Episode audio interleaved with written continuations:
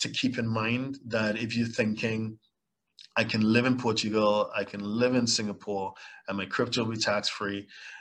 If you are a trader, that's not necessarily the case. And also keep in mind that Portugal, once you become a tax resident of Portugal, you may be subject to tax on your worldwide assets, and you declare uh, your worldwide income tax, and you declare your assets worldwide as well, your financial assets, bank accounts, and, and so on.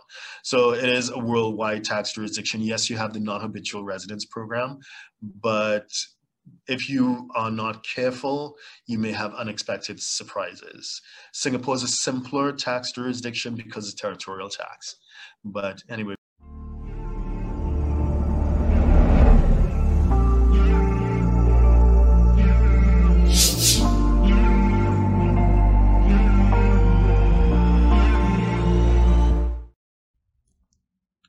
Please subscribe, like, share, and comment below.